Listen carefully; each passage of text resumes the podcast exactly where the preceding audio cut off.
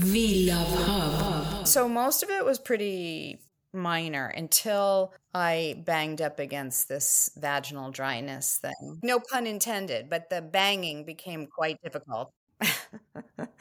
and initially I thought maybe there's something wrong with me. It hurt so much. We were never using any kind of lubricant, it just wasn't part of our thing.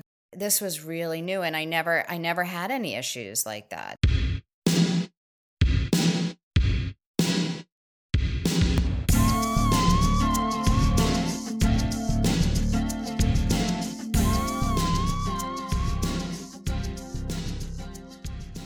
Hi, everyone. I'm Sue deLara. Aman Kothari. And I'm Judy D'Mello. Ready for another episode of VLuv Hub? This is our podcast about menopause, midlife, and beyond. Wait, before we start, I just want to remind everyone that if you're enjoying our show, please rate and review us on Apple Podcasts and subscribe because it's really easy. Okay, so it's kind of funny that we're doing this episode, which is on vaginal dryness, in dry January. Yeah, except vaginal dryness is so not funny. It's a bitch. I know. It's the worst. Just like Stephanie said at the very beginning of the show, after what 30 odd years of being all juicy and never thinking about lubrication, suddenly you bang up against vaginal dryness. But you're not alone. About two thirds of menopausal women will experience mm, it. Yeah, I'm one of them. I'm sorry, Judy. but look, I have to say before we start that we do have some male listeners and some same sex couples too. So you may not be experiencing it, but maybe your partner is, and that will affect both of you because the most common side effect of vaginal dryness is painful sex, not fun. And I think because it's linked to sex and being sexy and womanly, it's one menopause symptom that's so difficult for women to talk about. I mean, admitting to it, you feel like a dried up old hag, not like a sexy, juicy young thing that we all once were and we still want to be. Are you calling me a dried up old hag? no, maybe me. no, but seriously, vaginal dryness was my big issue when I hit menopause. And it happened really suddenly. It wasn't like this slow build. It was literally one day, estrogen had left the building, and then faster than you can say KY jelly, I turned into the Sahara Desert. so, how did you deal with it, Judy? Well, honestly, at the time, I didn't know what it was exactly. I mean, that sounds crazy today because I know so much about it. But even three or four years ago, it wasn't really being talked about the way it is today. Or maybe it just wasn't on my radar. Anyway, I sort of thought, oh, whatever it is, it'll go away. But it didn't. So then, of course, I asked Dr. Google, and that's when I got more information about it. Prior to this, by the way, during my regular gyno checkups, my doctor didn't even mention that vaginal dryness might be something on the horizon. Like, why didn't she say, hey, Judy, this is something that you may experience as you go through menopause, and if you do, call me and we'll figure out a treatment plan. She said nothing to prepare me. And did you go back to see her? Well, this is where the timing of it gets a little wonky. At first, as I said, I didn't really deal with it, so I did waste some time. Then, when I actually did find out more, we were just going into the pandemic, and then I didn't see any doctors for a while. So, by that point, somewhere in 2021, it had been at least two years since my last checkup. And by then, the dryness had become quite severe.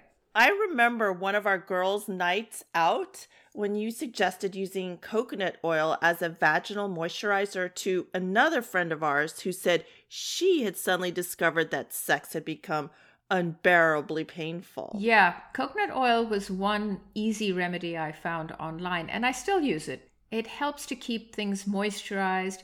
And I also tried an over the counter product called Replens, which I have to say worked really well. But then, as I became more aware of checking ingredients, I did see that Replens is not so great because it uses palm oil and parabens, so I stopped using it. Anyway, eventually I did go to see a doctor, but this was only recently because I got rid of my original gynecologist. I was so incensed by the fact that she did nothing to properly prepare me for menopause, which is her job. I mean, I pay hundreds of dollars a month for health insurance, and she wasn't giving me the care I needed. So off with her head. Out with her cooch. dried up old cooch. Her dried up old cooch. Listen, I'm sure many women out there feel as angry about it as you do, Judy. Yes, for sure. And it also makes me think about what Dr. Tara Allmen said in episode two of the show, which is that we need to transition from our regular OBGYNs, which my old doc was, she specialized in pregnancy and childbirth, to a menopause specialist once we get to our 40s and certainly 50s. She's right. And that's why we're so lucky to have on the hub today a gynecologist who not only specializes in female sexual pain, but she also recently became a North American Menopause Society certified menopause practitioner, which is quite a mouthful. So she's really dedicated to helping us women in menopause get the care we need. All right, take it away, Judy and Dr. Jill Krapf. Welcome to VLuv Hub, Dr. Krapf.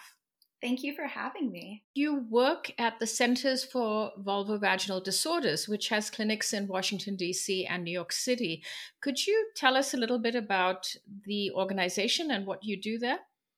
Absolutely. So, I'm a board certified obstetrician gynecologist, uh, meaning that I trained in both obstetrics and gynecology. And then following my graduation, I did a mentorship with one of the uh, leading physicians in vulvovaginal pain the doctor that started the center, and then I joined him recently. And so I um, I see patients in the Washington D.C. area, and I'm very excited to just focus on this branch of my field alone. I gave up delivering babies about two years ago. I'm not new to this field. After graduation, which was many years ago, I started the Center for uh, Sexual Health at an institution in Washington, D.C. I ran that for about five years. Let's talk about your specialty, which is vulvovaginal disorders. And tell us, is it a particularly difficult issue to diagnose and treat? No, it really isn't. I mean, just to kind of put this into perspective, I mean, what if I told you that there was a condition out there that over 50% of women after a certain age develop with symptoms? And it, it doesn't get better. Year after year, it tends to get worse and worse, unfortunately. The symptoms impact relationships, they change how we feel about ourselves, they impact the activities that people can do. And then less than 5% of women can actually identify what this condition is or what the symptoms are. And then less than 13% of doctors even ask you about it when you go for your general checkup. How would this be possible that this could exist? Mm-hmm. It just sounds astounding that this could even be a possibility. And what I'm talking about here is vaginal atrophy and atrophic vaginitis, which are the older terms for this. Atrophy is off putting, right? It sounds like like the vagina is disintegrating or the vulva is going to fall off. I mean, it's just awful. And so, even though they might be technically, from a physiologic standpoint, accurate medical terms, they just didn't translate to patients. And so, by creating a term genitourinary syndrome of menopause, we were able to bring together these symptoms and really address not only the pain with intercourse and the vaginal dryness symptoms and the irritation and itching and so forth, but also the frequent urinary tract infections and the bladder symptoms as well. So, for somebody who maybe has not yet experienced painful sex, what does it feel like? So it's obviously very disruptive and it can cause a lot of turmoil as well. Sex should never be painful. So I have some patients who the first attempt it's extraordinarily painful and they're not even able to actually have intercourse because of the pain, um, usually younger. And then there's a lot of patients, usually my menopausal patients, who have had a lifetime of fine intercourse, wonderful sexual relations. You know, if not stellar, it was good. And then they start to develop discomfort. And that discomfort usually comes in the form of a dryness, rawness, irritation. Sometimes uh, people will say that it starts that way. Most commonly, they'll say that it starts okay or they use a lubricant, but then once that lubricant wears off with continued intercourse, it becomes really uncomfortable.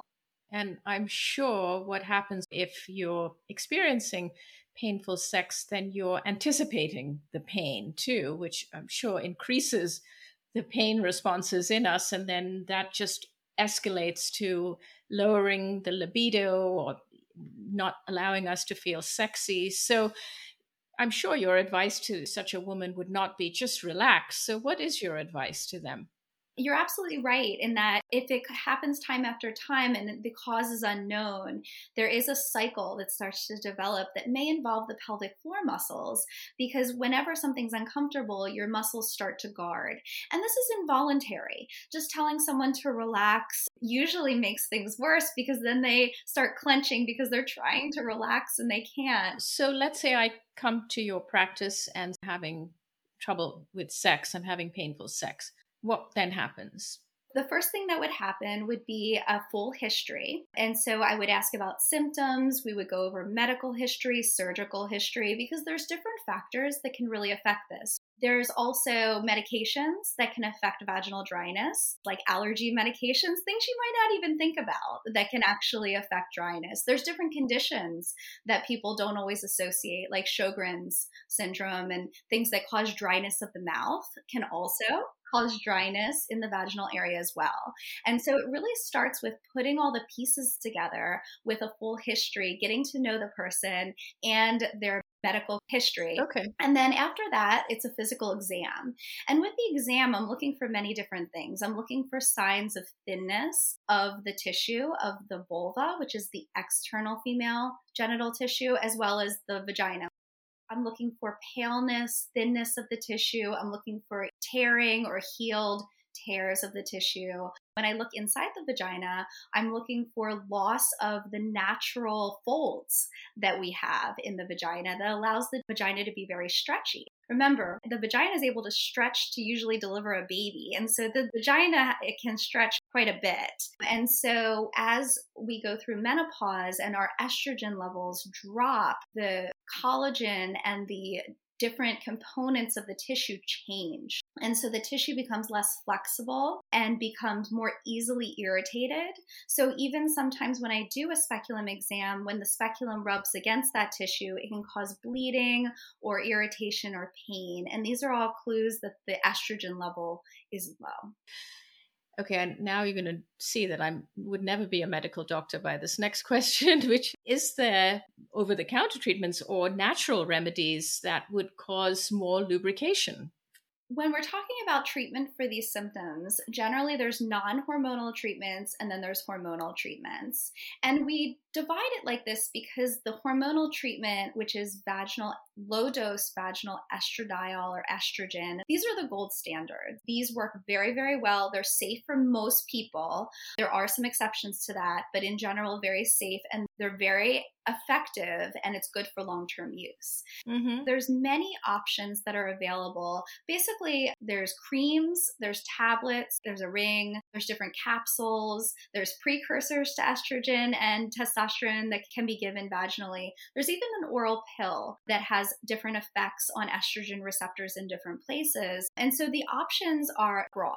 Now, as far as non hormonal therapies, the main things that we have are vaginal moisturizers and vaginal lubricants. And people get a little confused with this, but they're actually very different. So, with moisturizers, these are products that bring in moisture to the tissues vaginally. You can even use some on the vulva or the opening to the vagina called the vestibule.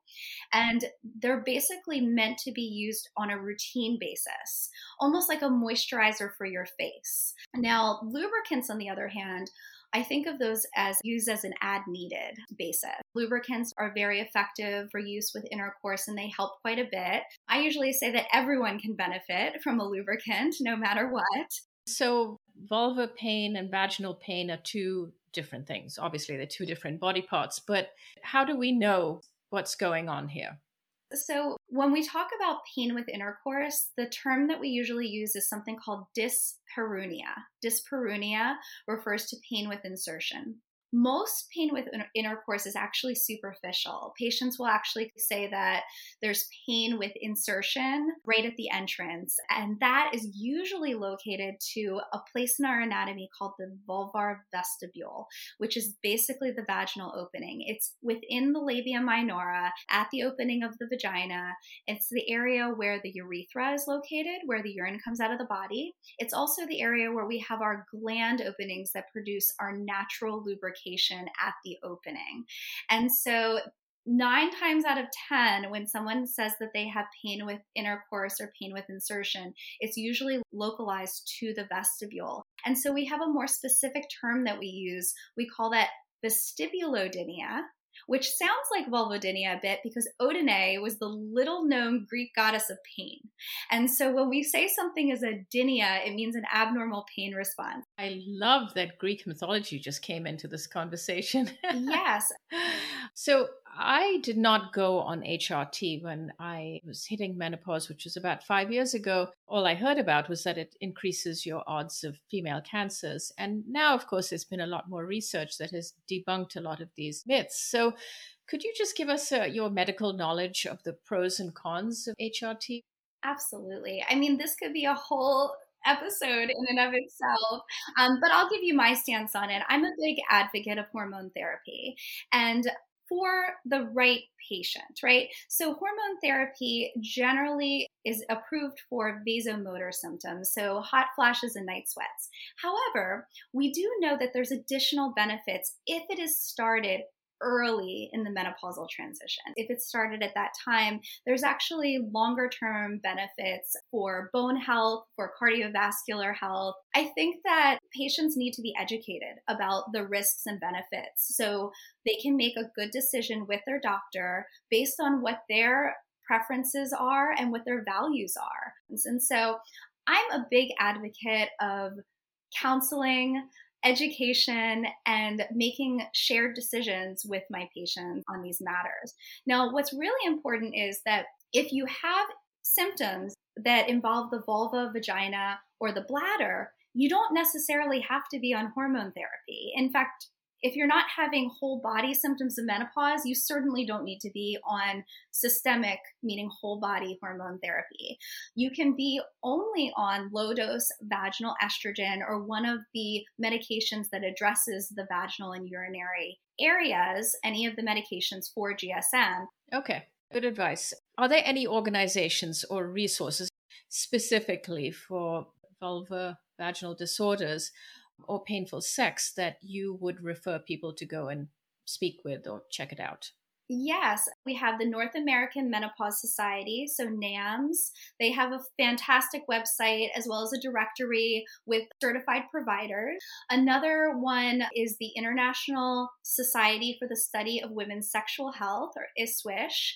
Um, this is an international society, and so this mainly uh, talks about female sexual dysfunction or female sexual health. So that's an excellent resource for libido, for what we call hypoactive sexual desire disorder. So, sexual desire, arousal disorder, as well as pain disorders. And then, as far as for painful intercourse or vulvodynia that doesn't even have to do with intercourse, we have the National Vulvodynia Association or NVA.org, which is a fabulous society. There's also a lot of physical therapy based directories that exist. So, Pelvic Guru is one that's really good, APTA, which is the Physical Therapy Association. Very interesting. Okay, so here's a big question What's your greatest hope, your one big wish? For a change in the area of menopause health and wellness? Oh, that's such a good question. My biggest wish is that we take the shame out of talking about these conditions. We start to talk to each other about it and we talk to the, the next generations about it so no one is embarrassed to come if things don't seem like they're working the way that they should i don't want any person to feel like they have to suffer or feel badly about their bodies or themselves or their relationship because of something that can be easily diagnosed and treated. And I think that a lot of that um, comes from education and awareness for everybody, but it also comes in the form of training and research for providers. So we can really normalize this. That's a great wish. And I think that's where we all came from to start this podcast and start this conversation. So I thank you, Dr. Krapf, for your time and your wisdom. I wish I had come to see you five years ago, but I'm still so glad I found you today because I do think our listeners will benefit greatly from your expertise and your modern approach to menopause. So thank you so much for your time.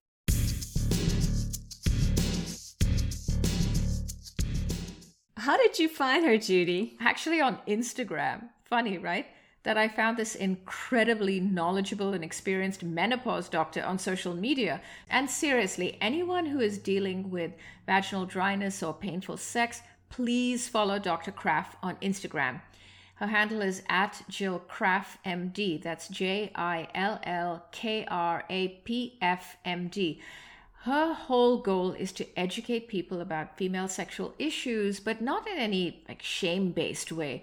So she has all these kooky and fun videos and posts that talk about vaginal dryness and other issues, and it's all done so openly and with humor, so you can learn something from her posts or at least feel less alone. Mm-hmm. So, Judy, did you find treatments that work for you? Well, one thing I learned in this whole journey is that I didn't need to go on to full on HRT in order to treat vaginal dryness. And the only reason I'm concerned about HRT is that I just turned 60, so I'm not in that optimal window to start HRT. But because vaginal dryness is really my main symptom, I'm able to treat it with a very low dose estrogen cream that's applied locally. Is it fun to apply it? Of course. Sometimes somebody else Sorry. applies it for me. Ooh la la. Just anyone, my neighbor. um, so anyway, I've been doing this for about two weeks, and it's definitely making a difference. It hasn't completely alleviated the symptoms, but and it is supposed to take about four weeks to fully kick in. So I'm hopeful.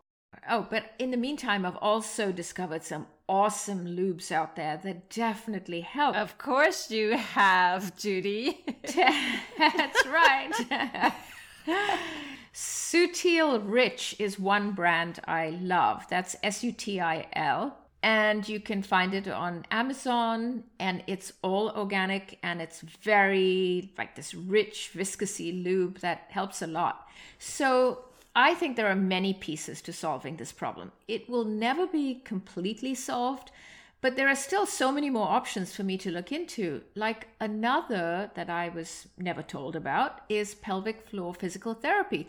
That apparently can make a big difference. And then there are those gadgets that you insert, like the PeriFit that Anne tried for her incontinence issues. Those two can help. And of course, the best medicine for vaginal dryness is to keep the blood flowing to the area. So you need to have a shit ton of orgasms. oh, yes. Well, okay, maybe here's a good time for me to pipe in because I banged up against the wall of some vaginal dryness myself. I actually went to a nurse practitioner who's a menopause specialist and then to another one, and both didn't let me go on HRT for a variety of reasons, but we'll get into that in an upcoming episode. Anyway, at their suggestion, I tried the E string, which is, I don't know if you mm-hmm. guys remember yeah. the diaphragm, you know, mm-hmm. those old school diaphragms. So the E string is kind of like that. That part I didn't like. It's kind of big and you're so aware that something's kind of looming around up there. It's kind of weird, but it works. It really works. Like think juicy fruit ASMR. That's right. So then I thought, well, if it works so well and so quickly, like in two weeks for my vaginal dry wall, how about for my sleep issues, my dry skin and dry hair mm-hmm. and you know my brain fog and mm-hmm. I'm always worried about osteoporosis. So I came across this app on social media called Evernow. I know I've spoken about Evernow with you guys, but anyway, so everybody else knows you can go on HRT through an app. You answer all these medical questions to make sure you're a viable candidate, Mm. and you have a conversation with a virtual menopause specialist. And bada bing, at least for me, they suggested the patch, and here I am on HRT. I have the patch, Hmm. and it's been about three or four months, and I'm thrilled. It really works for me. So it's kind of weird working with a virtual doctor, but she checks in with me, and if I have questions, she answers them. And I don't know, it's just nice to know that there's a different option. Yeah. No, it's true. Again, you got to advocate for your health and wellness options. Absolutely, Sue. That's so true. And you have to have these conversations, whether it's with your doctor or whether it's on a with an online specialist. But most importantly, have the conversation with your partner. If you have a partner, if you're in a relationship, then have that conversation together because sex does change as you get older, but it doesn't mean it's not going to be good anymore. Trust me, it's great. And there are ways that you can really get around it, but you have to be open and be willing to deal with these obstacles together. You find solutions that work for both of you. Oh my God, for sure. All I know is if I'm having better sex and it's way more comfortable, enjoyable for me, I can assure you my partner is having way more enjoyable sex. True enough. We're definitely in agreement on that point. Or maybe it's just my imagination. we'll get your partner on next time. well, we do talk about sex therapy uh, in an upcoming uh, episode, right? yeah. True. Yep, that's true. So, V lovers, there you have it. January can be dry for booze, but no month should ever be dry for your veg. No way. And if you do need to find Dr. Krapf's information and a lot of other really helpful menopause resources, it's all there on our website at vluvhub.com. Bye for now. See you next week.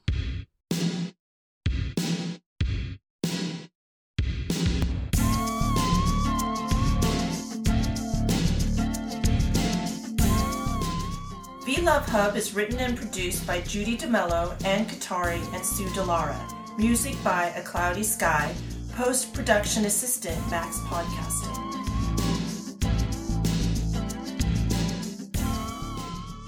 Please subscribe to our show wherever you download your pods.